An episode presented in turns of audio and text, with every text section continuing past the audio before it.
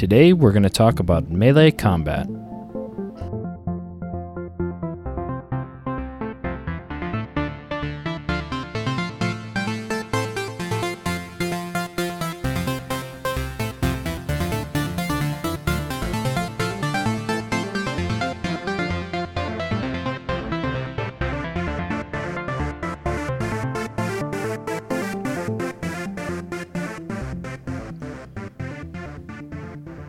Welcome to the 15th episode of the Game Dev Field Guide. I'm your host, Zachavelli.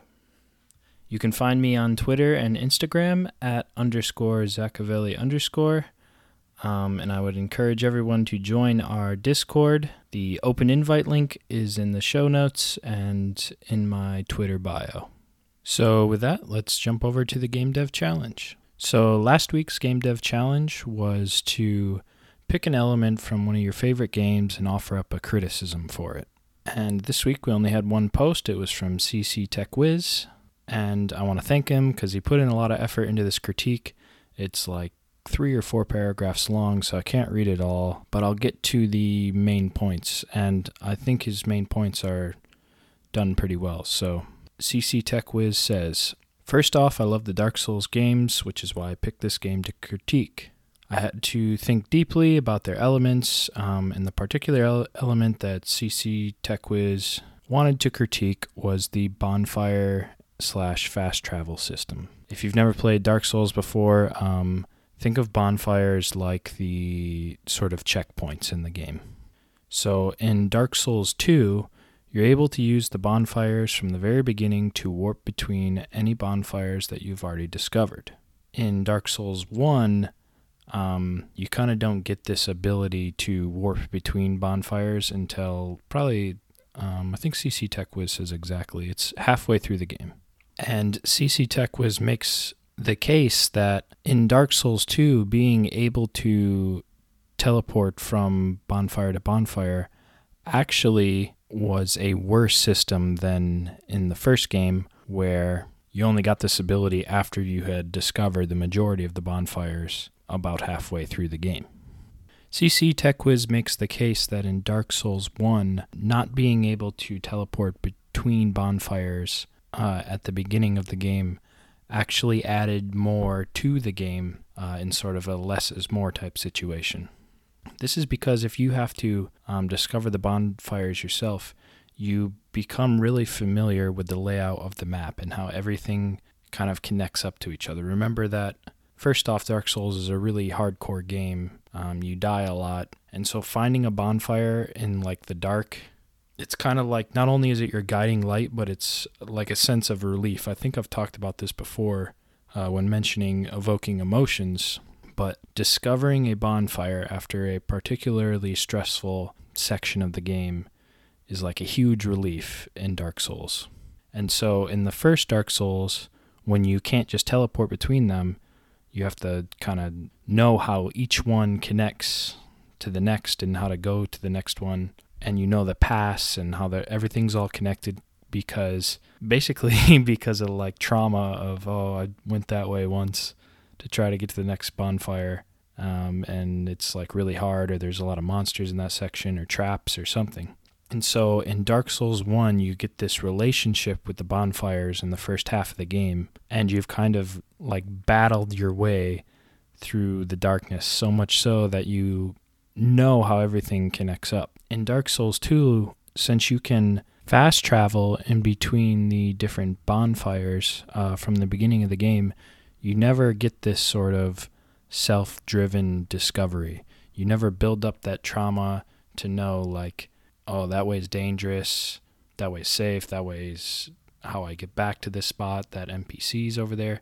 You don't know how all the bonfires interconnect because you didn't have to travel between them. You can just fast travel back and forth. I guess it's not that you didn't have to travel between them, but you didn't have to backtrack between them. You're largely just going from point A to point B and then teleporting back to point A.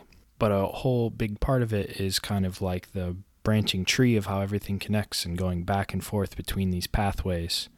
Um, and like I said, building up that trauma and experience to where maybe some ways don't feel as scary anymore. That's part of the game is getting better at it. It's ex- an extreme challenge and you die a lot, so it feels good to get better. I think that's the main loop of this kind of style of game.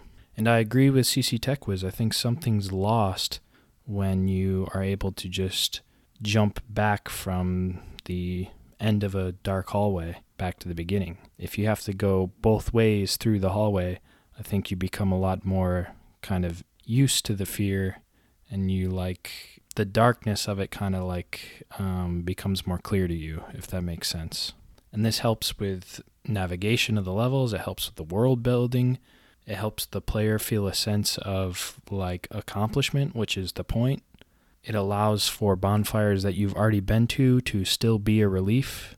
Um, so it kind of provides this relief factor, uh, evokes this emotion more because if you can just teleport back, then it's, you know, it doesn't provide the same amount of fear and anxiety, and it doesn't like make you feel like you're holding on for dear life the whole way through.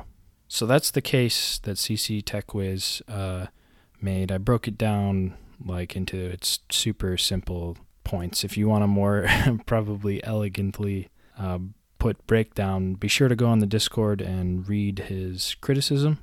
But let's take a second and kind of elaborate more on his criticism um, because I think there's a lesson to be learned from this, and this was the whole point of doing the Game Dev Challenge. I think the reason why Dark Souls 2 has a fast travel system between bonfires is just to make it more accessible. By the way, that's not some big brain like game design thing from me. That is pretty much what every AAA game um, tries to do, which is make it the most accessible. So you can see this pattern in a lot of games. Usually the first game of a series is real like innovative and is like a shining example of what the best possible um, execution of the core game idea could be. And before I say this, I want to preface I am not anti AAA. I just think this is part of the business of video games. So, anyways, that first game is like a shining, innovative example. And then the second game, third game, the, the later games in the trilogy just try and make that idea more accessible to a wider audience. This is because, you know, AAAs are run by huge businesses, and the goal of the business is to make money. And that's not a bad thing. I mean, without AAA um, video games, basically, there wouldn't be an indie scene, there wouldn't be video game software to make games. So we need the AAA games. We need as many people that care about video games as possible. And I think making games more accessible to a wider audience is a good thing if your main goal is to have a big audience to make more money. Which, by the way, I think a lot of indie devs can learn from um, because I think indie devs are so opposed to, I guess, selling out, as they might call it, that they make like a super, super niche game and uh, they don't make any money. So that's one thing to learn. Uh, accessibility is good, but it does come at a cost, and that's what I want to talk about. The cost of this system, as we talked about between Dark Souls 1 and 2, is that it loses part of what made Dark Souls 1 so great, which is that it's such a struggle and you're like fighting for dear life the whole time, but it provides like the biggest sense of accomplishment when you finally beat the game. Or even when you beat a hard boss or clear a hard section and you see that next bonfire, there's a lot more of an emotional attachment to it. And I think CC Tech TechWiz correctly identifies that in Dark Souls 2, it was kind of more about just doing the content, but you didn't have this, the same, I guess, emotional, or at least as powerful of a feeling of I don't know if it's like genuine fear, but or anxiety or what, but the challenge in Dark Souls 1 to me had a emotional weight. And that's not to say that Dark Souls 2 didn't have that. It definitely did. Um, I feel like it kind of captured some of the same emotions, but it wasn't as um, like raw. And by the way, Dark Souls 2 as a whole is a very good game. Um, I think it's on par with any of the games in the trilogy, but I guess the point of this one criticism is that this element of it, the emotional element, maybe was diminished a little. What the developers got in return for that is a game that is more accessible, and we see that through being able to fast travel through bonfires from the very beginning. This is something, obviously, fast travel is a very popular mechanic. It's in almost every AAA game. Everyone is pretty much familiar with it, and it's a big time saver, uh, especially, you know, people don't have hours and hours and hours to play games, so backtracking is really frowned upon because it feels like you're playing the same content. So with a fast travel system, you can just jump around from where you need to be. Accelerates the story. It keeps the player progression going on. Everything is um, very tightly uh, sort of packaged with a fast travel system. And to kind of make a clear point of everything I just said, this is why I think it's important to judge criticisms of your game based on the goals that you have for your game like I said, this is a very fair criticism of Dark Souls 2, and it's one that I actually agree with. That being said, Dark Souls 2 sold a ton of copies.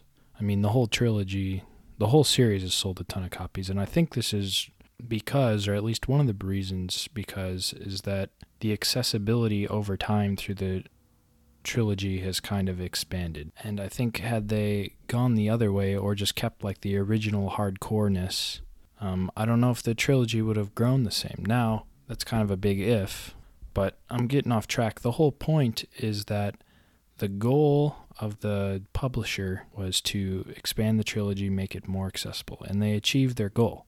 So if I'm the publisher, I'm looking at criticisms about um, kind of losing the emotional weight and saying to myself, well, it was worth it. And that's because they know what their goal was and they achieved their goal. And so I think there's something to be learned from this is that people can have fair criticisms of your games. They could be absolutely right. So it's important when you're evaluating others' criticism, especially people with different perspectives. It's it's important to have people with different perspectives, but they might not know your goals. So yeah, I guess that's an important lesson. Remember the whole point of this game dev challenge was to offer a criticism so that you know which kinds of criticisms to accept and which kinds maybe you can not ignore but you know put a little less weight on. And so yeah i guess the big takeaway from this is that know what your goals are and when criticisms come up compare them to your goals. And if they are fair criticisms that are in conflict with your goals then you know okay i probably should pay attention to that one. But if they are criticisms that are true and fair, but you can still achieve your goal without it, then maybe um, put a little less weight into that one. So yeah, I want to thank CC TechWiz for um, winning this week's uh, Game Dev Challenge and uh, offering his criticism of the first two games in the Dark Souls series. So for next episode's Game Dev Challenge, the prompt is going to be Give me your elevator pitch for a unique melee combat system. We're going to learn all about the things that go into a melee combat system um, today. But what I'm looking for this is like an exciting elevator pitch. Let's say that you ran into a game director during your morning commute or whatever, and you have, I don't know, five minutes, maybe not even that, let's say 30 seconds to describe your melee combat system to them. The key is going to be using the words and sort of ideas that you're going to learn about here in the body of the episode and kind of structuring something that stands on its own and doesn't just feel like a another sort of like smack the bad guy with the sword type thing. Which hopefully after today's episode you will have some ideas and understand the fundamentals that go into a melee combat system and then hopefully by the end of this, you'll be able to tweak one so that you can have uh, a unique idea. So, speaking of tweaking and um, sort of the things that go into a melee combat system, let's uh, get into the body of the episode. So, today's episode is about melee combat, and like all these episodes, I usually start with a description of what it is. I think a lot of people know, but just in case, melee combat is basically hand to hand combat it's everything that involves swords, shields, fists, kicks, any kind of fighting that's um, sort of up close. Basically, the fighting in video games that isn't shooting. And people are going to roast me, I know. Some people say melee, some people say melee. I sometimes use them interchangeably when I don't think about it, so If I go back and forth, melee, melee, it's it's the same thing. So this episode I kind of structured to talk about the things that make up a good melee combat system. And melee combat is one of those things where it's important for it to feel right. There's more leeway people are playing your games and if the fighting's done with guns, for instance, if there's if you're shooting, I think that's because not everyone has experience shooting guns and so they don't necessarily know when like it doesn't feel right. Call of Duty guns, for instance, do not at all behave like real guns, and yet it doesn't really bother anyone. But on the flip side, with melee combat, we've all hit things with a stick or punched or smacked things, or we generally know what that feels like. And hearing myself say that, I realize I sound like a psychopath. I don't just like go around hitting things and punching things, but generally every person has experience with striking something, we'll say. And because this is something that everyone has um, like a lifetime of training on, because it's something they do a lot, just kind of subconsciously, um, it's important to get the feel right.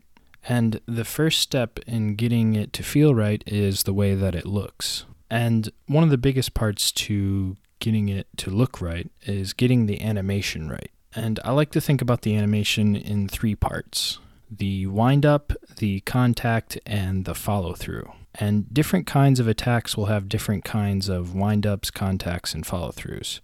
A few examples are a Warhammer, for instance, has a long wind up, right? You reach back with that, it's real heavy, it's weighty. Um, slashing and cutting weapons like swords usually have long follow throughs, right? Because they're cutting through something, and it kind of a long follow through gives it that look of like a stroke, like a brush stroke almost. And things like chainsaws, for instance, have a long contact. That's to sort of emphasize the like cutting nature of it. In general, I'm not a great animator, I'll say, but in general, um, when I'm coming up with attacks like this, I like to mix up the duration of each part. So there's a different duration for the wind up, the contact, and the follow through um, so that you never have two parts back to back that are the same. An example of this is like if you think about a samurai, they have a long wind up, a quick contact, and a long follow through.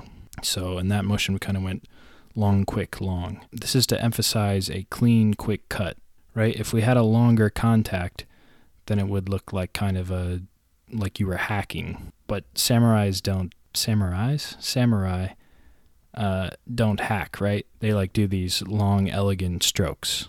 And you don't always have to do this, like mix up the extremes, like long, quick, long. Um, and a good example of this are combos. A combo is just a chain of attacks where the durations are relatively the same during the combo, but they usually end with a big follow through. This can look like a chain of quick punches um, or a string of big hammer swings in general, um, when talking about all attacks, we want our attacks to feel fluid but impactful. And small duration attacks are good for fluidity, but it leaves the combat feeling kind of floaty, right? If you're hitting something a bunch of times, you know, just for game balance, you can't have those those quick hits also do a lot of damage or it would be really hard to balance a game where really quick attacks also do a lot of damage. And so the sort of on-screen consequence is that quick attacks usually feel kind of floaty. On the opposite spectrum, long duration attacks are great for impact, but they can be real cumbersome, right? If the longer your animation is, basically when you press a button, when you press the attack button, the person's going to be stuck in that a- animation. Now, you can do things like animation canceling, and that's a little bit of a higher level technique, but animation canceling is basically just let's say you are winding up for the big hammer swing, um, you can kind of interrupt that attack and get out of it. Uh, and this is, can be a good way to kind of alleviate some of the cumbersome nature of the long duration attacks. Your game can have a mix of these small duration and long duration attacks and combos, or you can prefer to pick a spot on the spectrum between long and short and kind of set that as the style of your melee system. I would recommend, however, if you're going to set sort of one general speed as your style, that you stick closer to the middle. This will kind of help alleviate the weaknesses of both sides, But also, like I say, with every rule, or I guess tip I give on this show, um, they're not like hard rules. So if you wanted to go only long duration attacks and just have them all be super high impact, you'll have to design around the challenge of cumbersomeness and kind of a slow feeling. Um, and one of the ways you might do that is, like I said, with the animation canceling. But yeah, just keep that in mind that small duration attacks are good for fluidity, bad for impact. Long duration attacks are good for impact, not good for fluidity. They make the game feel kind of cumbersome. And so, if you are going to pick one of those styles and not mix them, just know that those have flaws and you'll have to design around those flaws. Another thing that I think really helps uh, with the feel, and this can be something you can add in small duration attack animations, is how the enemies react to the hit. Of course, you can do this with both small and long. I should be saying short duration and long duration attacks but this is something you can do for both. And I think it helps, like I said, with short duration attacks, animations, they don't feel very impactful. And how impactful something feels is not only um, dependent on the attack's animation itself, right? Usually, an impactful attack has like a long wind up and a long follow through. But what also helps sell it is how the enemy reacts to the attack. And this isn't something that I have like a bunch of tips for.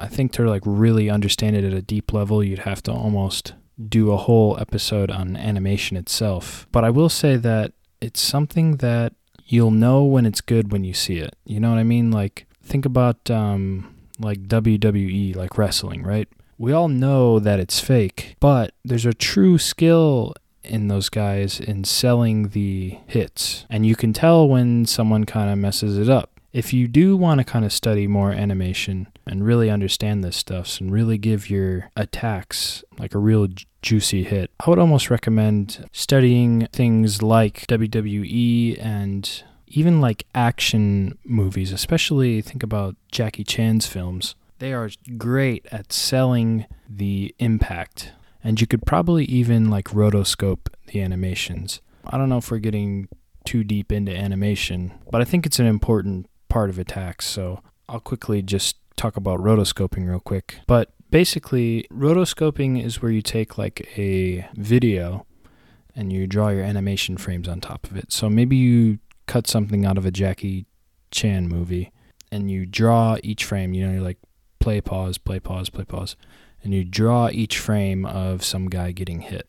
If you do that, you'll have a really fluid um, sort of attack animation, and that can be kind of your base animation. And then you can kind of work from there with how the attacks in your game are going to look.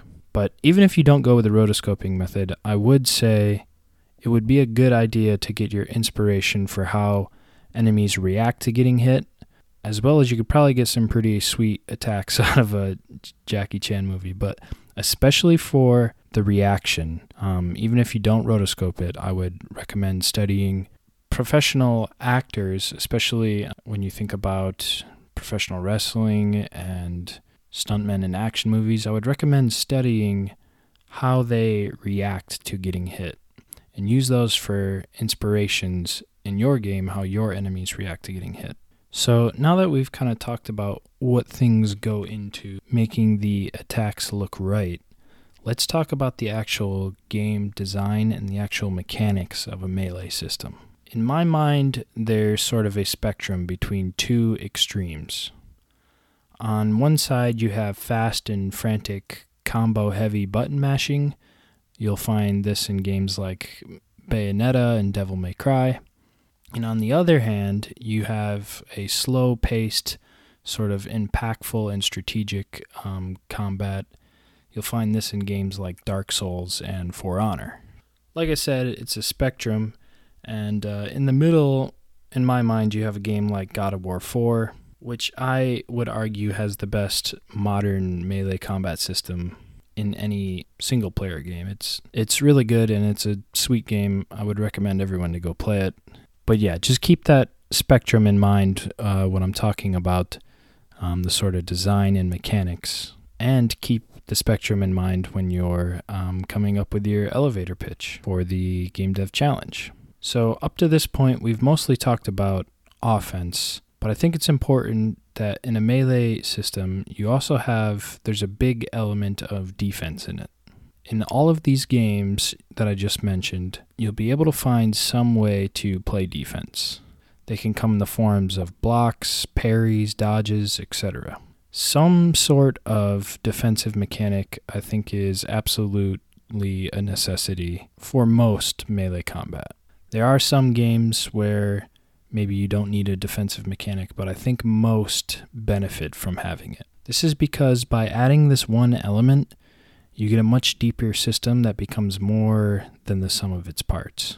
If you think about it, if all you can do to sort of interact with the enemy is attack, and all they can do to you is attack back, it kind of just becomes like who can be the first person to press the attack button. But once you start adding in defense, it becomes a lot more about how the two things interact with each other. Like imagine sports like basketball if you if each team just stood on their own half of the court and just shot and then at the end of the game you figured out who made the most baskets. That would be super boring, but because there is defense, then you have all these interesting opportunities where people can dunk on each other, people can block each other's shots. It becomes more about being able to do both offense and defense. And I think it just becomes a lot more um, interesting and elegant. So, anyways, back to playing defense. I think that dodges work best in slower paced strategic games, and blocks and parries are great at interrupting combos, and so therefore they work better in sort of those fast, frantic games. This is just a personal preference. I don't think it's a hard rule or anything. Let me explain my point. In slower paced games, I think dodges work better. Um, and this is going to get into telegraphing later. But I think dodges work better because generally in slower paced games, you have big wind up looking attacks. And it would look weird if you could like block or parry an extremely like long animation. Like if someone winds up with a baseball bat and then you just like stick your hand up and block it, like yeah, that works in sort of like goofy kung fu movies. Um, but I don't know. It's really hard to get the animation right uh, for that to look good. But it sells it a lot better if someone takes like a big wind up with a baseball bat and you like duck under it. And that's probably just a limitation on me as an animator. I'm sure that someone who's really good at animation could probably make it like they stick their hand up and the baseball bat hits um, and it looks good. Like maybe it sends like a ripple shockwave through their arm or something. I'm sure that there are more talented animators than me that could pull this off. But I think for most of us, it's going to be easiest and it's going to look the best if you keep dodges in the slower paced games as sort of the defense mechanic and parries and blocks for those sort of faster, more frantic combat games. The parries and blocks work good in the fast and frantic things um, because remember, fast attacks don't have a lot of weight behind them, just inherently by how the animation looks. So you could block with a shield, for instance, like a couple sword strikes, and it would look it looks good. Um, a parry, for instance, you block the sword and the other person kind of recoils a little bit, and that looks good. On the other hand, if you tried to animate dodges with a bunch of quick attacks, or even if you asked your player to pull off that many consecutive dodges, it would be really tough. And so I'm not saying that these things um, you shouldn't do. I'm just saying it's more challenging, and I am already not a great animator, so this is why my personal preference is this way. But it is just inherently more challenging to have a dodge system in a fast and frantic melee combat style. The one thing that all these systems have, though, um, is that they help the player be good at combat and they reward them accordingly. So, like I was just kind of talking about, um, a block or parry usually rewards the player by staggering the enemy, right? If you parry someone's sword strike, they kind of recoil. You know, like you kind of knock them off their balance and this provides the player with an opening and the opportunity for big damage. And like I talked about with dodges, I don't think this should necessarily just be in the slower pace games where dodges work good. I think this should be in all games where enemies attack the player. because uh, it's just one of those things that helps the player be good at your game, which is always a positive. But your enemies should telegraph their attacks. And basically, all this means is that remember, um, in attack animations, they have three parts we have a wind up, the contact, and the follow through. Give your enemies a longer wind up animation than usual. This will help your player see it coming and it gives them a chance to perform some sort of defensive maneuver. If your enemies have a really short wind up, then it doesn't give your player much chance to utilize the defensive side of your melee system. And also, it can be extremely frustrating because with a short wind up, it can almost feel like the enemy's attacking with like superhuman speed. Even though it might be the same exact windup that the player has, it's just something about the computer like executing the attack. It just feels a lot faster. And so this is why I would recommend have all your enemies telegraph their attacks and have them do it by having longer than usual wind up anima- parts of their attack animations. I should warn you though, um, be careful not to over telegraph, or the game will not pose enough of a challenge, and it kind of becomes more like a Simon Says type situation where all the player is doing is waiting for an animation to start, and then dodging or parrying or doing whatever. So you got to mix it up. And maybe I misspoke with that last part about saying giving all your enemies telegraphing attacks, or I guess that's kind of the message I was getting across. What I kind of meant though was just make sure that your enemies' windups are longer than the players. So if it's a short windup attack, it should be a little bit longer than the player's short windup attack, if that makes sense. And remember that good level design from the level design episode? We said um, subvert the player's expectations. So if you want to avoid the sort of Simon Says type situation where your player is just waiting to see the beginning of an animation um, and then pressing a button to interrupt it, what you want to do is walk that fine line between showing the player and providing them an opportunity to make a defensive maneuver but also subverting their expectations so that it provides enough challenge so they don't just fall asleep. So, the last component of melee combat that I want to talk about today is spacing. Um, this is not something I see explored in too many games, and I think it's something that could increase the depth of melee combat by a lot. There certainly is an element of spacing in melee combat in all the games that I mentioned earlier in the episode but I'd really like to see a game with emphasis on spacing. If you think about it, spacing is a huge part of actual fighting, and it's why a few inches of reach a boxer has over his opponent can make a world of difference. And to be clear, when I'm talking about spacing, I'm talking about the space between two combatants. I would like to see this sort of situation with the boxer be replicated more in video games. Uh, another good example is a spear for instance, is great for offense and defense with its long reach. But if your enemy gets in between you and the tip of the spear, then you're at a huge disadvantage. I think this can provide a lot of interesting um, sort of avenues for gameplay. And this kind of creates like a trio of mechanics to work with, right? You have the offense of the melee combat, that would be timing your animations right, making sure you're you know, attacking when you should be. You have defense that's making sure that the players are provided opportunities to interrupt the enemy's attacks. And for that matter, the other way around, the enemies can interrupt the players' attacks. And then third, you have the sort of spacing and reach of both combatants. And these three things together, I think if you explored with those three things kind of working together in harmony, I think you could come up with a really good melee combat system. If you know any examples of good combat systems that have that sort of harmony between attacking, defending, and positioning, feel free to bring those examples to the Discord and discuss and provide them as examples. I'd love to see sort of breakdown of your favorite game if it has that sort of melee system, for instance.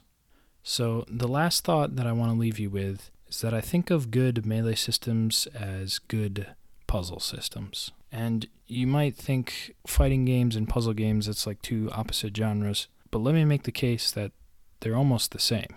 They both challenge the player by requiring them to think ahead and execute a series of steps according to their plan.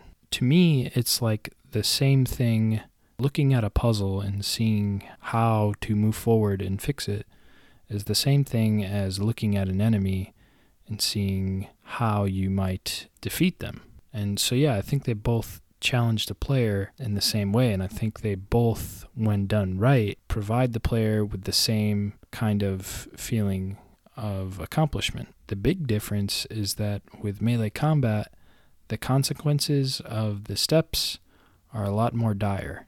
If you mess up the steps in a puzzle, you know, you just restart the puzzle. If you mess up the steps in melee combat, you might die. But I think it's that high risk, high reward kind of thing that really makes melee combat a staple in video games. It's going to be around forever, and I'm sure that there are tons of different things about melee combat that I didn't get to in this episode. But just to kind of summarize what we talked about, these are the few tips in the kind of way that I break it down and think about it. And I think with this knowledge, you'll be able to um, design a melee combat system that's pretty good. So let's kind of summarize what we talked about. So, a huge part of melee combat is how it looks. Generally, your attack animations are broken up into three parts you have the wind up, the contact, and the follow through. Make sure that they you are mixing up these parts of the animation so that the weapon that you are using um, is kind of represented by the attacks that you're doing. Remember that combos are a huge part of melee systems, and this is basically back to back attacks um, chained together, and these attacks have a similar duration. Um, they're either quick attacks or long attacks, but they usually end with a big follow through. In general, you want your attacks to feel fluid but impactful. You want the best of both worlds. Unfortunately, both extremes have their flaws. Small or short duration attacks are great for fluidity, um, but they leave the combat feeling kind of floaty. This is because they have a lack of impactfulness. Long duration attacks, on the other hand, are great for impact, but they can be very cumbersome. A good way to kind of remove the cumbersomeness of long duration attacks is to implement animation canceling. This is where you can get out of an attack in the middle of its animation. So if you have a long duration attack, maybe like a big hammer swing, uh, the player can decide, you know what, maybe I don't want to do that right now and kind of dodge out of it or move out of it. You can work around short duration attacks problems with feeling floaty by making sure that the enemies react to the hits in a sort of believable way. And in short duration attacks, maybe you want to juice that up a little bit to kind of sell the impact more. Remember that selling the impact is just as important as having a good looking attack. The impact is something that people are going to notice right away if it doesn't look right. As for the design of melee combat systems, there's two extremes, and pretty much all games fall on the spectrum between the two. You have fast and frantic combo heavy button mashing melee systems, and you have slower paced, impactful um, strategic combat that's more about big swings and dodges. Speaking of dodges, they're a form of playing defense. Having a way to play defense in your melee system is pretty much essential. Defense can come in the form of blocks, parries, and dodges. I think that dodges are easier to implement for the slower paced melee systems, and blocks and parries are better for the sort of button mashing combo heavy games. Remember to make sure that your enemies telegraph their attacks so that your player has an opportunity to play defense. Spacing is a big part of actual fighting, and I think it makes for an interesting um, twist on melee combat, and I think it works really well in harmony with how good you are at melee combat being dependent on your attack, your defense, and your spacing. And lastly, um, there's a common thread between good melee systems and good puzzle systems, and that is that they both challenge the player to think ahead and come up with a plan and then execute on that plan. So that's going to end it for my tips on a melee combat system. I'm sure that I left some things out um, that go into a melee combat system, and if you are thinking of something that I left out, come on the Discord and discuss it. The next episode, episode 16, will be about tips for game jams, and that is timed perfectly because I'm going to make a big deal of this on the Discord and within the community for the next month, but I would like to have a lot of people participate in the next Ludum Dare. Ludum Dare is a 48 hour game jam where you try and make a video game in 48 hours. The upcoming one will be October 2nd through October 5th. And so next episode will be the episode that comes out before then. And we're going to talk about tips for game jams and sort of the thought process and the things that I set up for doing game jams and how to get the most out of them. If you want to get in touch with me, um, you can follow me on Twitter or on Instagram. That's at underscore Zaccavelli underscore. Remember, the open invite for the Discord is in the show notes and in my Twitter bio. And uh, yeah, keep your schedule open for October 2nd through the 5th.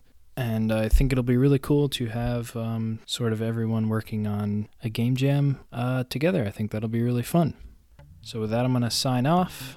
I have been Zaccavelli. Defend yourself like Captain Falcon. And I'll see you guys next time.